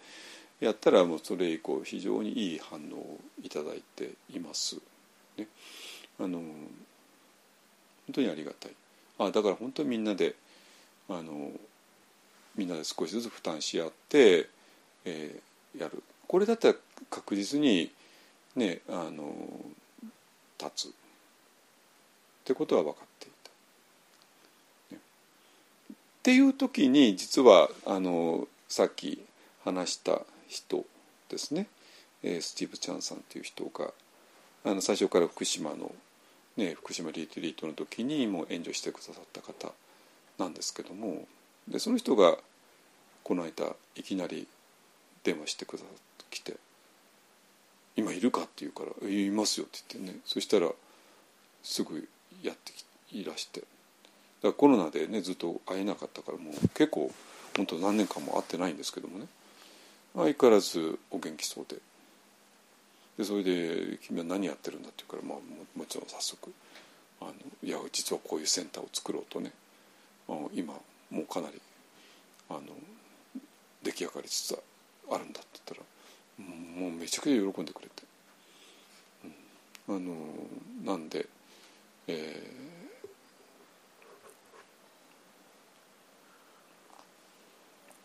ー、だからなんていうかな。その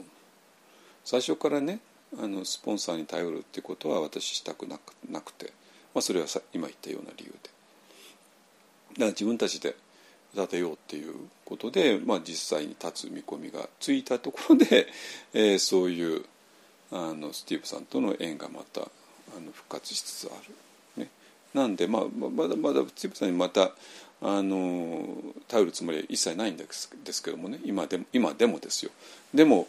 あのそういうふうになんていうかな今まで一方案を支えてきてくださった方がちょっとしばらくは縁がなかった方がなんか今また縁が復活してきてでそれでみんなで裏バンド一本案の実現のためにあの大きな力に、えー、なりかけているっていうのはやっぱこれもなんかのすごい縁だなと思います。えー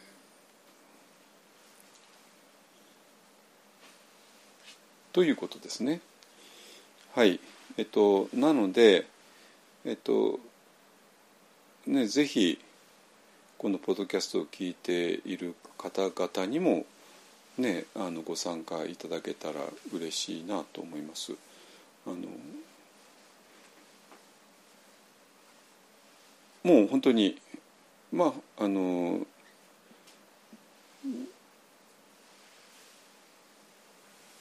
まあ、それぞれね、まあ、もちろん経済的な状況が全然一人一人違いますからだからその自分にの状況に応じて絶対に無理しないでくださいね絶対に無理しない範囲でだけどもなんかこのプロジェクトに参加しているっていう感じを持っていただけたらそれが一番嬉しいです。ね、あのそしたらそしたらみんなの力を合わせてまず建物が建つしそしたらもう来年から本当に活動があのできる。ね、でそしたら、えー、今はね明日、えーと、土日しかオンライン中継してないですけれども、まあ、例えば接種の時みたいに毎朝ねあの中継するっていうようなあのこともずず十分可能でそしたら皆さんもあの、ね、毎朝一人で座禅瞑想するのも大変だと思うし、ねまあ、私の道を録音したインストラクションもあるけれどもでやっぱりライブで参加した方がもっとなんかもっとその気になるんじゃないかなと思いますから、えそういうこともできるし、ね、で当然あの十分広いですから、えー、と何人かね、まあ、18人ぐらいまでのあのリトリートだったら十分に可能ですので,、ね、でそれも可能だし。でまあとんでもなく自然の中なんで、ね。えー、やっぱりねあの大自然っていうのがこの瞑想にとって非常に大きな鍵を握るなってことはもう今感じてるんですよ。でこの鎌倉の一方案のねいいところはね大自然がすぐそばなのね海っていうね大自然ですね。海っていう大自然がすぐそばにあってでその影響を受けるんだけども今度はいや海じゃなくて山ですね。山っていう大自然のど真ん中に入ってるのででその中で春夏秋冬を過ごす中で、えー、瞑想していくとまあとんでもなく深いところへ行ける。ね、あの今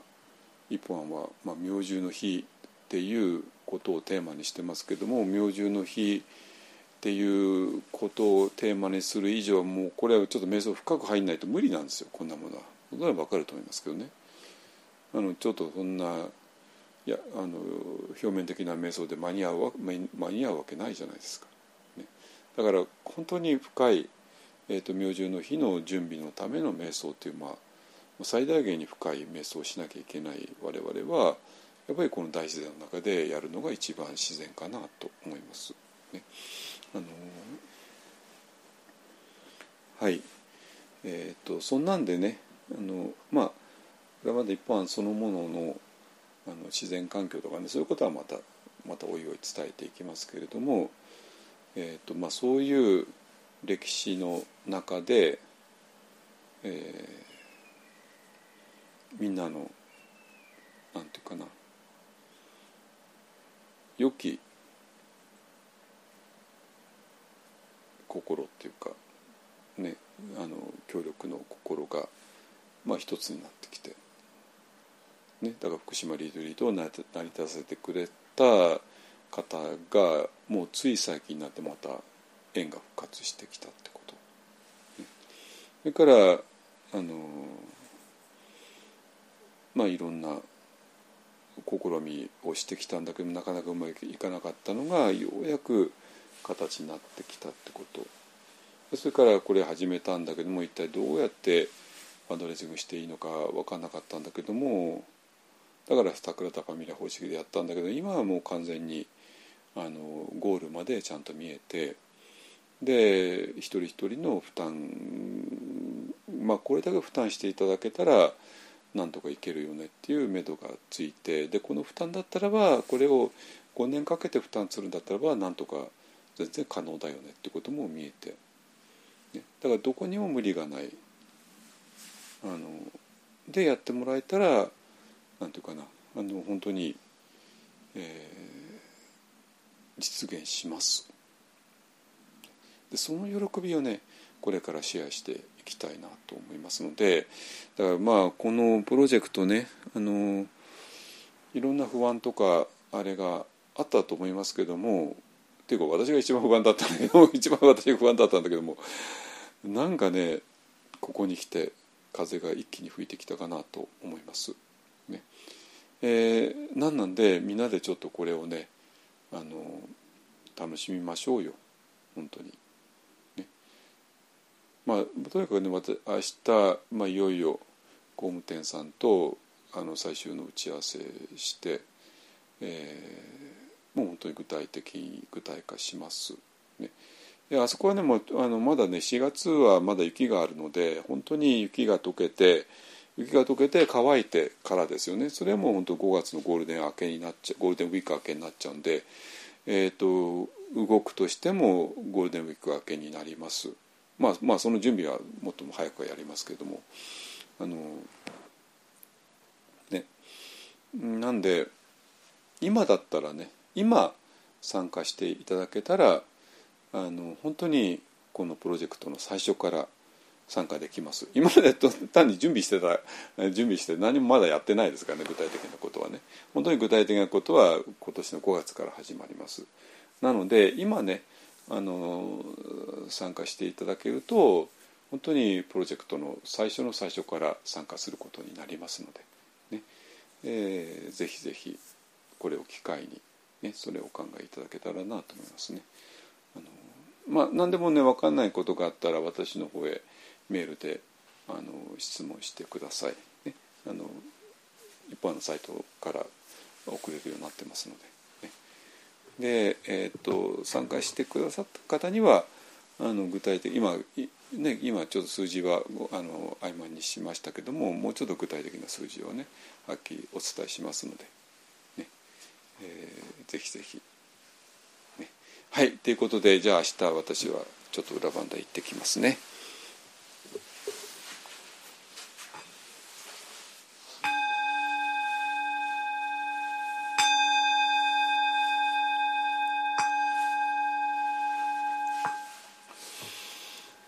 願わくは我と一切主情とともに根性よりないし症状を尽くして消防を聞くことあらん。あらん時消防を偽弱せじ不信なるべからずまさに消防に合わん時世法を捨てて仏法を従事せん。大地の右上とともに浄土することへん。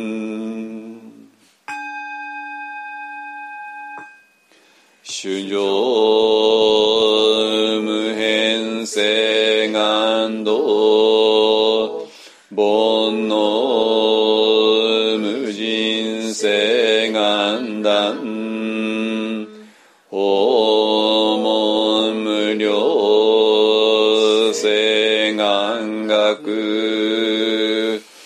仏道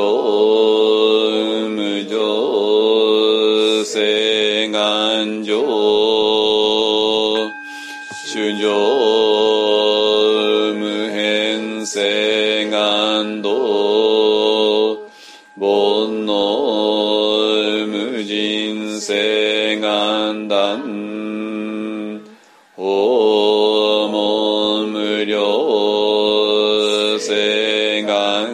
く。仏道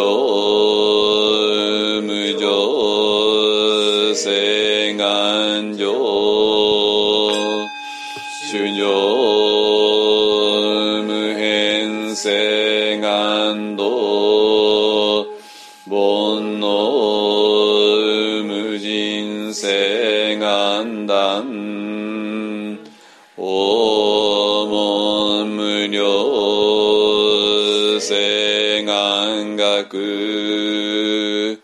仏の無常性。